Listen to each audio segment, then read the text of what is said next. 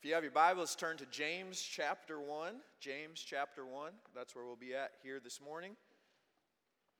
James chapter 1. I want to speak to you this morning on a subject when life gives you lemons, make lemonade. Um, so we'll, t- we'll get into that here in a second, but let's look at James chapter 1, verses 2 through 8. Uh, glad to be with you guys here this morning and uh, thankful to have a pastor here.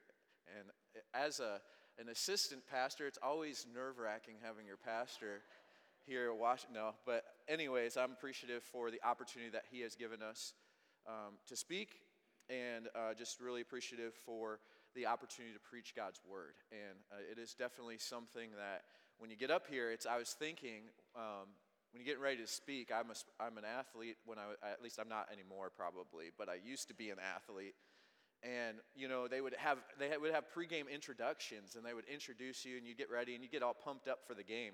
It's like you have that same feeling when you're getting ready to preach and it's just such a blessing um, to have the opportunity to preach god's word and i'm always thankful for that opportunity. But let's look at james chapter 1 verse 2 it says this my brethren count it all joy when you fall into various trials knowing that the testing of your faith produces patience but let patience have its perfect work that you may be perfect and complete, lacking nothing.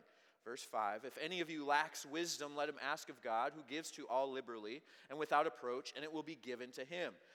But let him ask in faith, with no doubting. For he who doubts is like a wave of the sea, driven and tossed by the wind. For let, the, for let not that man suppose that he will receive anything from the Lord. He is a double minded man and unstable in all his ways. Let's have a word of prayer. Dear Heavenly Father, thank for this day. Thank for what you do for us. Uh, thank for the opportunity that you've uh, given me to speak this morning. And Lord, I pray that you use uh, me, use your word. Uh, and Lord, I pray that you just uh, uh, help me to say what you would want me to say. And Lord, we pray that you just be with the, the, the time that we have that would be honoring and glorifying to you. We love you, Lord, in your name. Amen. When life gives you lemons, make lemonade. Now, I don't know if you're anything like me, but my brother and I growing up, we love to eh, make a little extra money. And one way we would do this is we would have a lemonade stand. Okay, I'm sure at some point you guys probably have done that. Uh, if not, you're sure missing out because it's a great time. You get to make lemonade as the cars drive by, and you can sell it for how, how much ever, ever you, you ch- so choose. And my, my mom was always so great. She would get up and she'd make the pitchers of lemonade for us, and we'd go out we'd sit at our little table with our little sign, have the cups, and as, cups, as, as dr- cars drive by, we'd try to wave them down to buy our lemonade so we could get a little money in our pocket. Well, one day uh, my mom was busy, and so we, my brother and I, just decided we wanted to have a lemonade stand that day. So I decided that I should make the lemonade. And so when I went to make the lemonade, I uh, got, the, got the packet out and I put the packet into the water and I stirred it up and I went and I uh, put the lemonade outside and we, uh, we went to pour it. And, and uh, you, know, you know, as good lemonade sellers, uh, we want to always be the first to taste our lemonade. You see, there was a problem though. Um, but, but, you know, I don't know if you, you guys know the lemonade packets. There was an ingredient that was missing in our lemonade, and that was sugar. You know, that reminded me when I was thinking about this passage, and I, at the top of my Bible here, it says profiting from trials. And when I thought of that, and I think of that common phrase that we've heard when life gives you lemons, make lemonade. And when I think of lemonade, you look at the lemon, you look at the water, and you look at the sugar, and I look at that water as that is my life. And a lot of times I have a lot of lemons that come into my life, a lot of bitter times, a lot of hard times, a lot of difficult times. But I'm thankful for the Lord, the sugar that makes the lemonade and the trials. It, you know, the, the, the, the lemon never went away. The suffering, the trials are not going to go away. But we have the sugar that can make the trials a little bit better.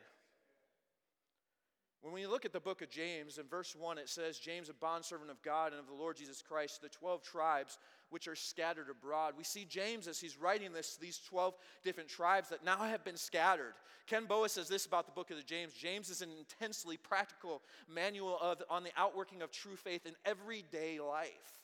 It explores Christian conduct from several perspectives and shifts abruptly from topic to topic. Faith preserves under trials, resists temptation, responds to the word, overcomes prejudice, produces good works, controls the tongue, manifests wisdom, submits to God rather than worldly pleasures, depends on God rather than wealth, and waits patiently for the return of the Lord. Biblical faith moves from assent to actions, from words to works.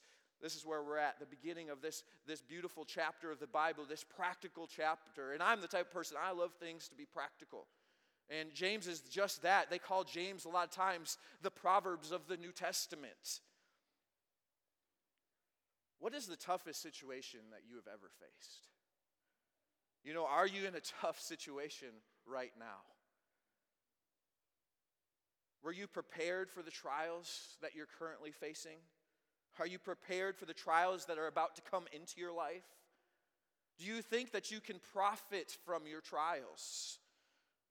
What is your first response when a trial comes into your life? I can tell you what mine is. Oh boy, here we go again.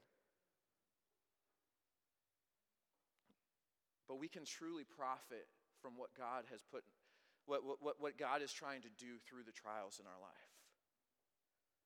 What is your first response? How can you find God through your trials? How is it possible to be rewarded for, for enduring our trials? This morning, I want to share with you three steps towards profiting from our trials. The first thing I want to look at is found in verse 2 is the reality of our trials. It says, My brethren, count it all joy when you fall into various trials. We are going to have trials, and not just one trial, we're going to have various trials and we're going to face different things. And I want you guys to understand it's real. It's something that, and, and I know that I don't probably have to tell you that. You probably understand how real the trials are in your life because there's probably many of you right now that are going through something in your life. And I want to encourage you this morning with whatever that lemon is, whatever it is, to make lemonade with it. In a sense, to uh, look to God and to find God through your trial. The reality of your trial is you will face many different trials, and you must understand trials are normal. Every believer will experience various trials. John 16 33 says this These things have I spoken to you, that in me you may have peace. In the world you will have tribulation, but be of good cheer. I have overcome the world. You know, when we look at our trials and we look at the, uh, at the, at the person that we serve, it makes, us, makes it a lot easier to get through what we're going through. 1 Peter 4 says this, Beloved, do not think it strange concerning the fiery trial, which is to try you as though some strange thing happened to you. Philippians 3.10 says, That I may know him and the power of his resurrection and the fellowship of his sufferings, being conformed to his death. Uh, uh Colossians 1.24 says, I now rejoice in my sufferings for you and fill up in my flesh what is lacking in the afflictions of Christ for the sake of his body, which is the church. And we see Paul as, has he endured many, many different afflictions and trials and, and, and temptations. 2 Corinthians 4 verse says, We are hard pressed on every side, yet not crushed. We are perplexed, but yet not in despair. Persecuted, but not forsaken. Struck down, but not destroyed. Listen, that is, uh, when I was reading that verse, that verse pumped me up because, yes, it's, it, you're going to be hard pressed, but you're not going to be crushed. Things are going to happen. You're going to be perplexed, but you won't be in despair. Listen, you may be persecuted, but you aren't forsaken. Listen, you're going to be struck down, but you won't be destroyed. Listen, I understand that it's difficult, and I understand times are going to come into your life, and I understand that, that you're going to face trials, whether you're facing them right now or whether you're going to face them. But I'm so thankful for God, and I'm so thankful for His faithfulness, and I'm so thankful that although we may get a little bit uh, hurt at times, at the end, as we see throughout the Bible, we're going to win. Psalm 34 19 says, Many are the afflictions of the righteous, but the Lord delivers him out of them all. It doesn't say some. It doesn't just say, you know, he's going to be with us during this time or that. He's going to deliver us from all. Christians in the Bible went through various troubles, and I'm just going to talk about a few of them here. Job, as many people know, if you think about trials and afflictions, uh, most people are probably going to turn to the life of Job. Just one portion of, of Job's life, and I could probably point to many portions of Job's life here, but in Job 1, it says, in verses 18 and 19, while he was still speaking, another also came and said, Your sons and daughters were eating and drinking wine in their oldest brother's house. And suddenly a great wind came from across the wilderness and struck the four corners of the house, and it fell on the young people, and they are dead. And I alone have escaped to tell you this. What a trial! What a trial. Did Job give up? Did Job quit? Job kept going. He persevered. He endured. He, uh, he, there was a reality in Job's trial. Next, David had he had to run to his life and his response to his trial. Psalm 142. I cry out to the Lord with my voice. You know, when we are going through something, our response should be crying out to the Lord. With my voice to the Lord, I make my supplication. You see David, he faced Goliath. We see Moses and the Israelites and their difficulty with uh, uh, leaving Egypt. We see Queen Esther, she put her life on the line for her people. We see Peter walked on water, then sank, and then walked on water again. We see Adam and Eve were tempted with the forbidden fruit. We see Samuel had to confront Eli about his sons. The 12 disciples all faced persecution. Most of them died for their faith.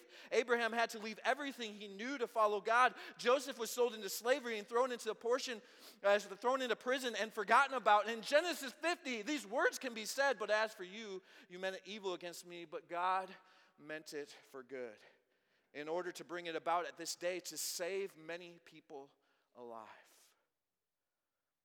Noah faced a lot of persecution for building the ark. Joshua and Caleb stood alone for right when others would not stand. Sarah gave birth in old age. Mary gave birth as a virgin. Samson was constantly tempted by Delilah. Gideon only had a small army. Jesus was beaten, betrayed, persecuted, and died on the cross for our sins. Listen, it, trials aren't anything new. Trials are something that people, for, for, since the Bible days, have gone through, and, and in their lives, they had to understand that they were real, and, they, uh, and, and there is a reality about our trouble And one thing we can understand is we're not the first person to go through them, and we're not going to be the last person. I'm thankful that even Jesus Christ went through them, and He knows that as He was tempted and, and as He was as He had the opportunity to give in, and He had trials, and He was beaten, and He was scourged, and all of that. I'm thankful that Jesus persevered to the cross. What a great example to follow of someone who went through trials.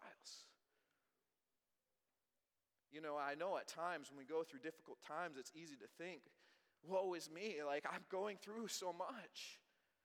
But you know what comforts me a lot of times when I'm going through a difficult time is knowing that Jesus went through just as much. We need to be prepared to face our trials. In order to be prepared, we need to know our enemy. Ephesians 6 11 says, Put on the whole armor of God that you may be able to stand against the wiles or the tricks of the devil, for we do not wrestle against flesh and blood, but against principalities, against powers, against rulers of darkness of this age, against spiritual hosts of wickedness in the heavenly places. Listen, we need to know our enemy. The problem is, is a lot of times when we go through trials, we start attacking the people that aren't our enemies. A lot of times we start going at each other, and a lot of times we see, uh, you know, as, as Christians that just are, are, are, all at each other and trying to tear each other down. And we, we see Christians, uh, you know, taking each other, we see Americans taking each other apart. We see all of this stuff happening. And all, of the, all along, the devil's like, yes, I got them, because they're not focused on me.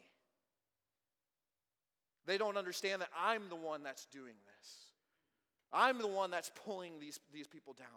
And our churches, as churches are closing, as, as Christians are walking away from the faith, the devil is, is winning. And we need Christians that understand and are prepared because the trials are going to come. And the devil, you have to understand, wants to see you fall. And we have to understand who our enemy is and what he is capable of. Put on the whole armor of God, as the Bible says in Ephesians 6. Therefore, take up the whole armor of God that you may be able to withstand in the evil day, and having done all, done everything you can to stand. It says, Gird your waist with truth. John 8 32 says, And you shall know the truth, and the truth shall make you free. John 17 17, sanctify them by your truth. Your word is truth. Know the truth. Read your Bible. Uh, ask God to reveal things to you and, and, and stick to God's word. Listen, there's so many people that are out there that are going to try to confuse you and say different things and get you to believe different things. Just, just why don't you get in the book and focus on what the book is telling you? You know, listen, it's, it's easy for us to listen and turn on Fox News or uh, CNN and, and listen, we start believing all the hype that they say. Listen, why don't we, why did we stop believing the hype of what God says in His Word? You know, God's word is where it's at. It's not some news channel, some, some sinful human. What about the what about the perfect human? That what about God who gave us his word that gives us the, the keys to life through his word? That, that through trials we can understand how to how to uh, battle against Satan. And, and it, this is the truth. And when we believe the truth, the truth will set us free. You know, Jesus isn't the author of confusion. Gird yourself with truth. And next, put on the breastplate of righteousness. But even if you should suffer for righteousness' sake, you are blessed. And do not be afraid of their threats, nor be troubled. If you know that what that he is righteous, you know that everyone who practices righteousness is born of him. Put on righteousness, do what's right. Next, shod your feet with the preparation of the gospel of peace. Above all, take the shield of faith to quench the wicked one's dart, fiery darts. Put on the helmet of salvation. Take the sword of the spirit. Listen, know your enemy. Know what your weapon is. Know how to protect yourself. Boldly proclaim the mystery of the gospel Romans 1 8, uh, 16 says, For I'm not ashamed of the gospel of Christ, for it is the power of God to salvation to everyone who believes, for the Jew first and also for the Greek. You know, one way to combat Satan is to share the gospel. You know, there's one thing that he doesn't like, probably more than anything, is, is seeing people that are lost come to him. You know, I, one of the things that has helped me so much in going through difficult times and trials is the opportunity to see someone reached. You know, to be a blessing to somebody else. And to me, there's no greater blessing than sharing the good news of Jesus Christ with somebody else. There's no greater blessing than seeing that person saved and then baptized and then growing in their faith. There's nothing like it. And a lot of times we sit there and we think, and we, we, we're, uh, you know, and I've been there and I'm so pumped, and we should always be pumped when someone gets saved, when someone asks Jesus into their hearts. But we should just be just as pumped to, when they follow the Lord in believers' baptism. And we should be just as pumped as we walk with them through life through a discipleship process. Listen, we need to boldly pro- proclaim the mystery of the gospel. We need to invest our lives. And when I'm going through a trial, the, the easiest thing for me to do is to try to be a blessing to someone else. And a lot of times when I'm a blessing to them, they end up being a bigger blessing to me in return. You know, I don't know when as someone gets saved, uh, and if you ever had that opportunity, and I know there's probably many of you that have, what an amazing feeling that is. When you see someone's life where it was, and when God when God comes into their life and their life becomes, uh, become, takes a total 180 and their life is totally changed. I've only been here for about three years, but I can scan across the room and I can see stories of people. And some of them I know just because uh, uh, of seeing them personally. Some of them I've heard Pastor talk about, some of them I've heard you talk about. And I think of people whose lives, uh, at one point, uh, you're, you're in a place right now where you have never been before, and you're thankful, and God has brought you out of where you were at. And I see stories, and I look at people, and I'm thankful for the opportunity to see. And I, when I see people, I look, look at what God has done in their life. You know, I'm thankful that, you know, Brother Seth's here, and he's from, he's, and many of you may know him, some of you may not, but um, he didn't know I was going to share this, but he, uh, he grew up in my, uh, the church that I was in in Minnesota, in the youth group there, and, you know, I was, I've, I've been able to see Seth grow. And I, I, I was there and I was able to see Seth get saved, was able to see Seth baptized, able to see Seth now serving the Lord. Let me tell you, there's nothing like it. There's nothing like seeing God work in a young man's life and, when he then when he comes and shares with me that he's given his life to the Lord, and and, and yesterday he was just talking to me about a couple different preachers that he was under. That that one that he was you know where he was directed to be saved, and one where he was directed uh, into ministry, and and how God has worked in his life, and and all the time of prayers from from people like his parents and other authority like like me as his youth pastor and and, and his pastors and different things like that. And it was worth it all. And listen, when when we're going through a difficult time, I try to look and think about people like Seth. And I try to think about the difference even that Seth has made in my life. And that the many people in here that I've had the opportunity to be a part of, of their life, I, I'm thankful for the people that God has given me. You know, I'm thankful for when going through trials that we can go and we can have people that we can look to and be a blessing to. And so when you're going through something and you have the reality of the trials hit, try to be a blessing.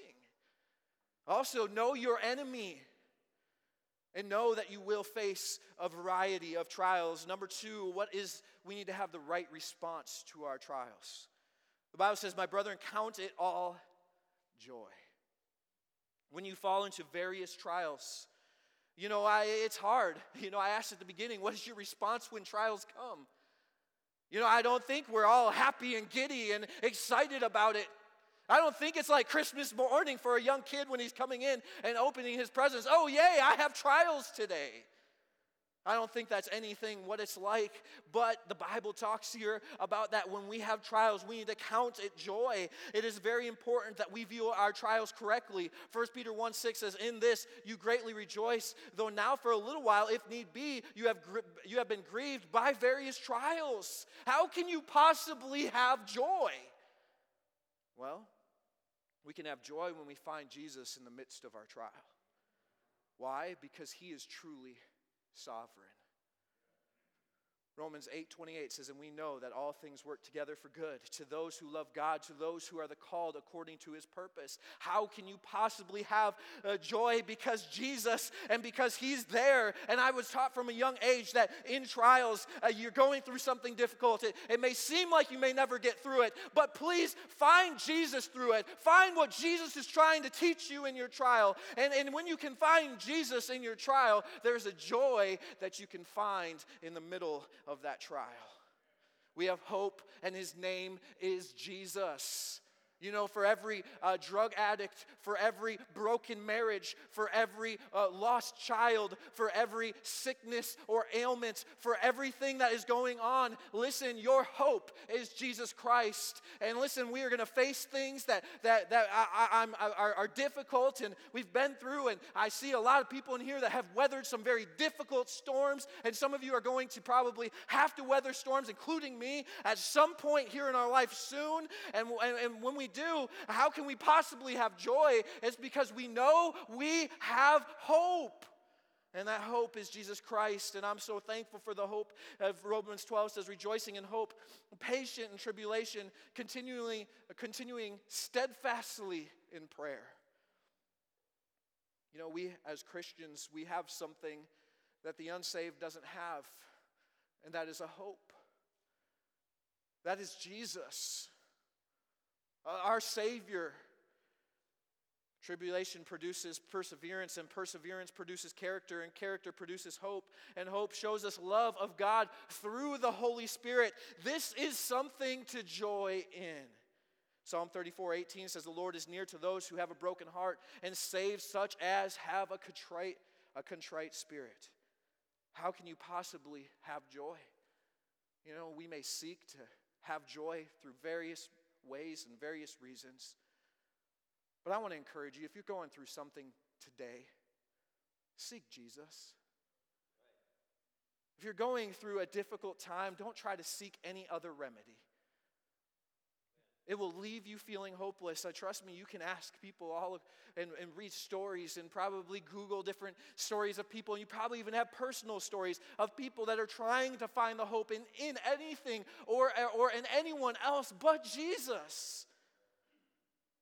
Endure through your trials. So it says in verse 2, count uh, it all joy. In verse 3, it says this it says, knowing that the testing of your faith produces patience. In verse 12, it says, Blesses the man who endures temptation. Listen, as we have trials, endure your trials through faith. And listen, I'm telling you, if you're going through something today, endure. You can do it, you can get through it. And I'm telling you, I know it's, it's probably difficult, and I know it's probably hard to see light at the end of the tunnel, but you can get through it. Uh, you can endure your trials, but you have to have faith. Knowing, understand, the Bible says here, knowing, this verse in 3, it starts off knowing that the testing of your faith produces patience. Eh, when you're going into a trial, you have to know that, that your faith will be tested. But you have to, when it, your faith is tested, and by having faith, it will produce endurance or patience. Knowing, understand the purpose of the trials you are going through. We see the testing of your faith, your trials will show what type of faith you have. And I say that kind of with a little chuckle because unfortunately I've gone through trials and I haven't had a very big faith at times. Your trials will show what type of faith you have. 1 Peter 1 7 says that the genuineness of your faith, being much more precious than gold that perishes, though it is tested by fire, may be found to praise, honor, and glory at the revelation of Jesus Christ. Know that your trials are coming. Know that your faith will be tested. Understand also your trials will produce patience. Luke 8 15 says, But the ones that fell on the good ground are those who have heard the word with a noble and good heart. Keep it and bear fruit with patience. Don't give up, Galatians 6 9, and let us not grow weary in well doing. Uh, for in due season we shall reap if we faint. And I just want to encourage you if there's anything that you have listened to this morning, whatever you're going through, I don't know who I'm speaking to. This may be just for me, I don't know. But I want to encourage you don't give up. You know, we can see a. It, I'm just, I, it's just, it's just tiring. It's just tiring just seeing Christians after Christian just give up. You know, so many times, that, you know, you're seeing, we're seeing Christians give up on their faith. Christians giving up on their families. We're seeing Christians giving up on their churches. We're seeing Christians giving up on their they're, they're, anything else that is important to them, they're just giving up. They're just quitting. They're just giving up on life, period. Listen, I know some of you, there may have been someone that walked through that back door this morning that was hanging on by a limb, that, that literally was like, okay, God, I'm going to give you one more chance, and this is it. And I want to encourage you this morning please don't give up. Please don't. Endure. You can do it. You know, was, I, I, played basketball, and my, my least favorite time was when my coach would say, Get on the line. If you've ever had a coach, you know that is a terrible thing to hear. And he, my coach would do it often. And I just remember one friend that I had that all the time would be standing at the end of the line and we'd be running, we'd run what they call 20 and twos. You'd have to run 10 down and backs and make it in two minutes. We'd run the suicides. You'd have to make it in like 25 seconds and, you know, all that. You know, I have, I, you know, I, I've never been more sick to my stomach than when I played college basketball. And I'm sitting there and I'm running. I'm running back and forth down. And I'm, I, I literally, on the way back, I see my friend. I'm telling him every time, I'm, I'm done. I'm quitting basketball. Like, I literally, every time, I was like, this is it. Like, if this is what basketball is about, I'm not doing this anymore. And you know what that friend said? And I finished four years of basketball, and I don't think I would have if I didn't have that one friend. I was sitting there saying, Hey, you got this. Don't give up. Keep going. Keep pushing. You got this. This is difficult. This is a trial. This is, this is something we need you. You're a part of our team. And listen, I'm telling you that too. As, as a church, uh, we need you, and you're a part of our team, and we're thankful that you're here. And please don't give up. Please don't quit. Please don't stop. Please, please keep going. We, we need you. God needs you. Your family needs you. Our community needs you. Please don't give up. Keep running your race. Hebrews 12, 1 says, Therefore, we also, since we are surrounded by so great a cloud of witnesses, let us lay aside every weight and the sin which so easily ensnares us, and let us run with endurance the race that is set before us. Listen, our life is a race. It's difficult. If anyone has ever trained for a race before, you understand. I'm talking about, and I'm not talking about uh, the, the 100 meter dash, okay? I think most of us can at least make it, at least walk that distance. But what I'm talking about is it's more of a marathon. You run a 5K, it's 3.1 miles. You are as brave as some like Pastor, and you run a 26.2 miles. More glory to you. But there's a lot of preparing. The, the most I've ever done is a half marathon, 13.1 miles. You know, I didn't just get up the day before and just start, like, yeah, I'm ready to go, and just get out there and start running. I would have probably lasted 100 meters. It takes time, it takes practice, it takes getting up in the morning, starting out, run a mile. And you build up and you start running a few miles and you, you start going and you get to a point where you're ready and, and, and, you, and when you're close to the time, and you're taking rest time and you're understanding, you're looking at your splits and different things like that. You've prepared. It's a race and it's, it's difficult. And you know what? Even for all the preparation that can go into a race, race day comes and there's still many trials that you face along those, those times of racing. You know, it takes endurance, it takes patience. The Christian life is the same way. There's going to be as, as prepared as you possibly can be for the race of life. They're gonna, the devil is going to throw things at you that you've never seen before. But you can endure it, you can get through it. I want to encourage you with this not just don't give up, but you are doing well. You're doing well. It may not seem like it, it may seem like, you know, I'm just, I'm really struggling. Well, welcome to the club. But I want to encourage you, you're doing good.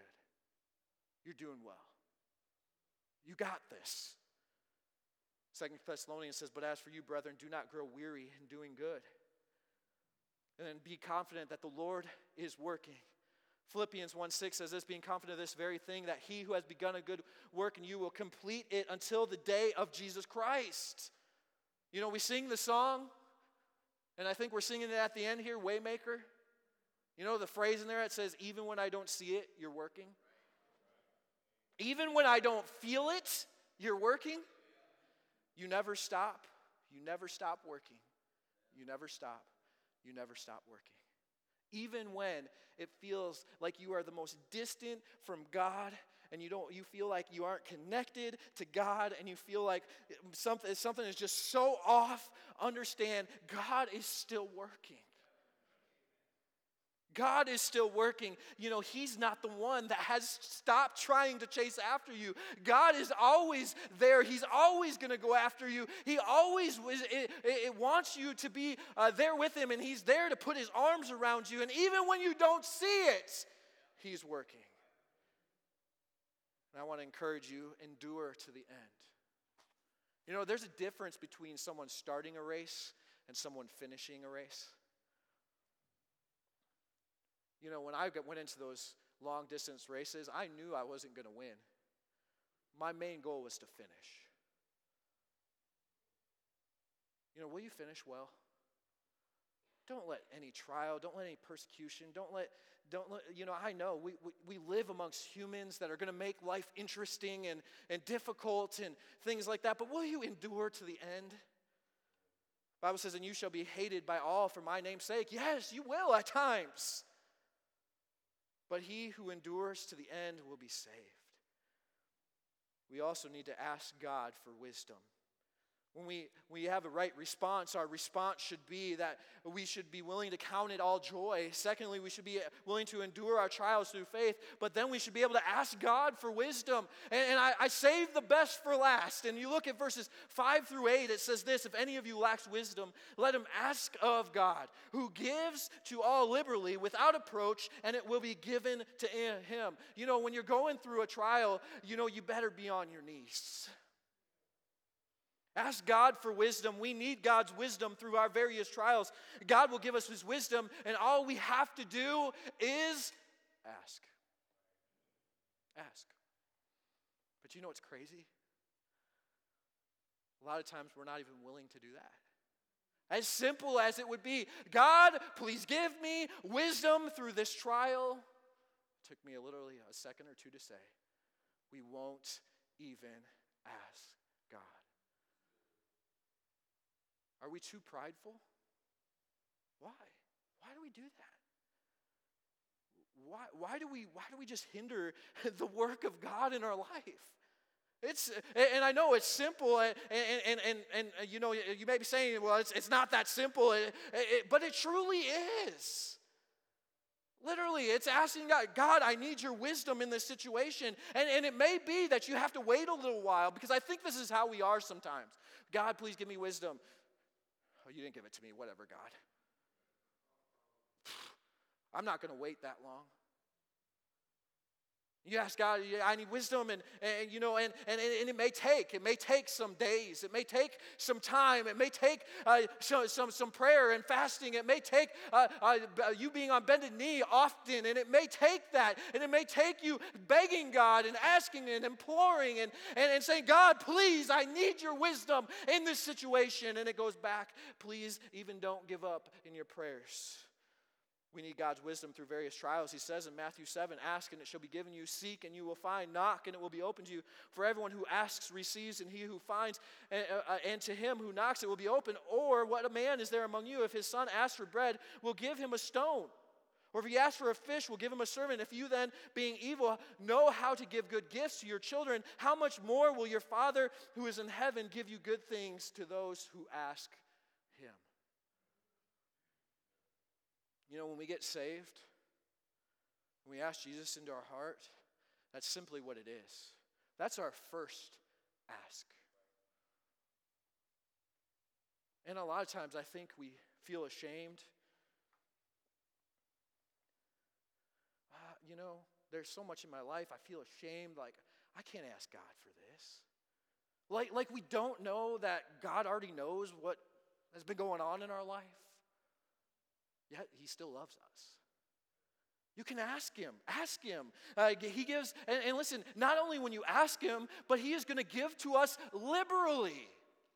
You know, I was so thankful as a young kid, uh, you know, and, and, and Brother Seth did this with me, and I, you know, Brent still does this to this day. You know, um, I love to give candy and chips and soda liberally. I, I, unfortunately, I know not all parents are probably thankful for that.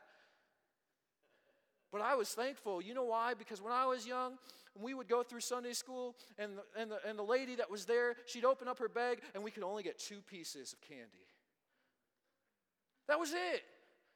You know, and I saw her bag, and I knew that she had more than two pieces to give us. I knew she could at least give us three, maybe four. I was like, come on, give, give a, keep it coming. That's what God does. God gives us liberally. He gives us, and we ask Him for wisdom, and He's not just going to give us a, a, a He's going to give it to us liberally. Ephesians 3 says, Now to Him who is able to do exceedingly, abundantly, above all that we ask or think, He is going to, sense, going to blow your mind with how much He's going to give you. According to the power that works in us, to Him be glory in the church by Christ Jesus to all generations forever and ever. I think the, the perfect example of understanding this, if you still haven't gotten how much God is willing to give us, is John 3.16. If, if, if you ever want to doubt how much God is willing to give you, read John 3.16. For God so loved the world that he gave his only begotten Son. Wow. You want to talk about God giving us wisdom and he's willing to give it to us liberally. Think about John 3:16. Next, in, in the first five here, it says he gives without reproach says, Seek the Lord while he may be found. Call on him while he is near. Let the wicked forsake his way and the unrighteous man his thoughts. Let him return to the Lord, and he will have mercy on him and to our God, for he will abundantly pardon. For my thoughts are not your thoughts, nor are your ways my ways, says the Lord. For as the heavens are higher than the earth, so are my ways higher than your ways, and my thoughts than your thoughts. Jesus gives without reproach, and he gives us, uh, you know, and, and sometimes we may look at it and we may think, but God, why did you do it this way? And then, you know, a little bit later, we're like, oh, that's why. Because God has our best interest in mind. And it's not always the way that we want to handle things, the way, and listen, I know because I've been there, and the way that I want to handle some things is definitely not the right way. You been there? So I'm thankful that God, and His wisdom, allows me to see things His way. Listen, it also we see here it says in verse in verse uh, it says, "If any of you lacks wisdom, let him ask God, who gives to all men liberally and without reproach." In this last phrase, it says, "And it will be given to him." That is a promise. You know, one, one thing when I was younger that, that I was taught is whenever God promises you something in the Bible, you should probably circle it. You should underline it. Because when God promises you something, He comes through on His promises. It will give, be given to you, he says. In Psalm 81:10, he says, I'm the Lord God who brought you out of the land of Egypt. Open your mouth wide, and I will fill it. Joshua 21, 45 says, Not a word failed of any good thing which the Lord had spoken to the house of Israel. All came to pass. Romans 4:21, and being fully convinced that what he had promised, he was able to perform. When God promises things, he is going to give it to us. And in verse 5, when you ask for wisdom, it says, It will be given to you. When God gives us wisdom, where do we find it? We find it by reading His Word. We find it by hearing His Word. So the Bible says in Romans 10 so then faith comes by hearing, and hearing by the Word of God. We find it by meditating on His Word. Joshua 1 8 tells us that we should meditate day and night. Uh, we need to pray and ask God to help us uh, to, to, to find the wisdom, and we can find that wisdom through His Word and through an a, a, a intimate relationship with Jesus Christ. And we need to pray and ask God to supply our needs through our trials. Bible says, and my God shall supply your need according to his riches and glory in Christ Jesus. Be honest with God about your lack of wisdom. I know that's tough, right? We think we're pretty wise people. And again, it takes a humbling. We need to come before God and uh, we lack, Lord, I lack in wisdom. Help me. I need your wisdom.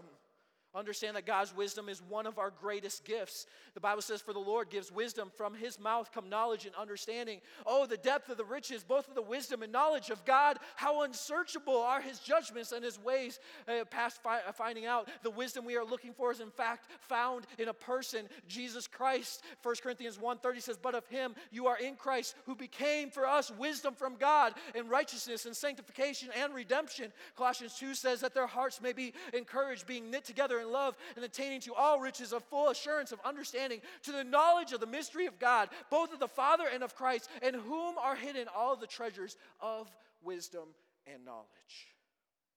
You must ask for this wisdom in faith. Verse 5 says, or verse 6 says this it says, But let him ask in faith with no doubting. For he who doubts is like a wave of the sea, driven and tossed by the wind. It is impossible to please God without faith, as it says in Hebrews 11, and we need to diligently seek him. Uh, again, as it says in uh, Hebrews 11 and First Chronicles, it says, Seek the Lord in his strength, seek his face evermore. We must ask God for wisdom and faith. We cannot doubt. And listen, when we go to God, don't doubt what he can do. Uh, you know, uh, if you've seen what God can do in your life, or you've seen what, what God has has done throughout people's lives in the Bible or someone else, uh, you, can, you get to a point where you don't doubt the power of God in your life. Do not doubt it. Immediately, the father of the child cried out and said with tears, Lord, I believe, help my unbelief. Is there someone in here when you're going through a trial and you feel like you can't get through it? Do you need to pray, Lord, help me for my unbelief? Are you believing that God can help you with whatever you're going through? And I'm talking about a 100% full hearted belief that God can truly get you through what you're wanting, what He needs you to get through. And He can give you the wisdom that you need. And you just have to have the faith. Listen, just when you're going through a trial, God will do His part. Are you willing to do yours? Don't doubt. The Bible also says, don't be double minded. Verse 8 says, uh, he is a double-minded man, unstable in all his ways. Back up to verse 7, though it says, For not, let not man, that man suppose that he will receive anything from the Lord. Don't just think that God's just going to give it to you. You know, a lot of times with my sons, you know, they're, Ezra especially, he's really good at asking for things. You know, but if he never asks me for something, how do I know that he wants it? You know, I could maybe offer it to him and different things like that. But my son, he, he knows what he's asking for, and he'll ask for it, and I, I, will gladly give it to him. And that's exactly what Jesus is wanting us to do. But, but you know, uh, we can't, there's definitely times when he asks for things that I have to say no. You know, like when he's had two ices already, or he's had you know, the candy, uh, uh, you know, and then all the sugar and all this stuff, or it's late at night. There's times I have to say no. You know, when we are just at this point where we just feel like we deserve and we will just receive anything and God's just going to give it to us and we don't even have to ask, that's not a good place to be. Diligently seek the Lord. Do not doubt. Do not be double minded. Are you a friend of God or the friend of the world? James 4 says, Adulterers and adulteresses, do you not know that friendship with the world is enmity with God? Whoever therefore wants to be a friend of the world makes himself an enemy of God. I want to encourage you through trials, it shouldn't push you farther away from God. It should draw you nigh to God, as James 4 says. You cannot serve God and sin, though, at the same time. You cannot serve both. You cannot live both lives. You cannot expect God to give you, you cannot suppose that you will receive anything from the Lord and be a double minded man. You cannot say, Well, God's going to help me through this trial, but you know what? I'm not willing to give up the sin in my life. You're a double minded man. You know, I, God's going to help me, but I'm still going to try to do some of it on my own. You're a double minded man. Listen, uh, don't just assume, don't just think that just because you suppose that you will receive it, you're going to receive it, and you can do whatever you want to do. Draw nigh to God. Trust in man, or are you going to trust in God? You cannot do both. Jeremiah 17, 5 says, Thus says the Lord, curses the man who trusts in man and makes flesh his strength, whose heart departs from the Lord. You know, a lot of times when we're going through a difficult time, first place I, that, and it's hard at times, that I try to look is my own heart. Where is my heart? Where am I at? What am I, where am I going? You know, and, and, and you see here, and I need to trust God to help me and make sure that my heart is with the Lord and it's not with someone or something else. Don't be disloyal. We see that we have a reality of our trials, we have a right response, and finally the reward. Verse 4 says this it says, But let patience have its perfect work, that may be perfect and complete, lacking nothing. In verse 12, it says, Blessed is the man who endures temptation, for when he has approved, he will receive the crown of life. Two things that I want to point out in this passage that we get as a reward one, spiritual maturity. When we're going through trials, it grows us, it matures us in our walk with God. And then, secondly, we get a crown. Isn't that cool? When we endure trials, when we get to a point, it says here in verse 12, blessed is the man who endures. When we endure, when we get through it, when God helps us through it, when we get to the end, God is going to give us a crown. And that same crown that we take and we're going to lay at his feet, we get from God. It, this crown of life is not talking about eternal life. What it is talking about is talking about a person in their life who has endured the trials and the, and the fiery darts of the wicked and everything that was thrown at us. And, and, and listen, don't give up up, don't quit, all that encouragement and admonishment. You're going to face Jesus, and He's going to give you a crown. The crown of life. Be faithful unto death. Revelation says this Do not fear any of those things which you are about to suffer. Indeed, the devil is about to throw some of you into prison that you may be tested, and you will have tribula- tribulation 10 days. Be faithful unto death, and I will give you the crown of life. Trials are real. Whether we are going through them right now or not, we will face various trials throughout our life. We cannot escape that. However, our trials and temptations are common, and God, being faithful, can help us to bear it and escape it. And we have to understand we must respond the right way to those trials. We must seek God and His wisdom during our trials. We must endure and we must finish our race, and we will be rewarded. God will prove our faith. Our, uh, we will, throughout the book of James, you see that. You see a proving of the faith, and you see that when our faith is proved, it, it becomes a perfect work, and we are complete, lacking nothing. I'll close with this illustration. Heather Dorniden was a track athlete in the Big Ten Conference. She had raced numerous times in her life, and she had prepared for this race like every other race. However, shortly after the race, Heather took a nasty fall. And she was running and, and, and she stepped on one of the, the athlete's foot. She falls to the ground. Now she has a choice. As the runners start to, to get, just get, she's starting to see just the back of every runner. And they've gone, everyone is in front of her, and there's a huge gap. She has a choice. She has, I can quit, I can give up, I can stop, or I can just keep running. She says, after I fell, it was as if a vacuum had sucked all the energy out of the place. Then, as I started to get up and gain momentum, it was like a crescendo noise and excitement all the way to the finish line. I thought, wouldn't it be cool if I caught them all? And Heather did just that. Even though she faced a trial, she endured until the end and won the race. Heather went on to say, This race is so easily relatable to everyone's lives. I've heard from cancer survivors, people battling addiction, struggling artists, parents, athletes, and coaches of every sport, runners of every age and ability, and the list could go on. I always tell the people this race isn't just about never giving up, it's about discovering what you are capable of when you are given the opportunity to rise above adversity. I would have never guessed that getting up and finishing the race would have made this type of impact on, every, on others. She says, Not every fall I have had has been so epic, but I learned that it's worth getting up every time. She said her true mission is representing God, who has blessed her life abundantly, and she closed with this verse in the article. Philippians 4:13. I can do all things through Christ who strengthens me. She was rewarded that day for her perseverance, just like we will be rewarded in heaven for our perseverance. When life gives you lemons, make lemonade. Every head bowed, eyes closed.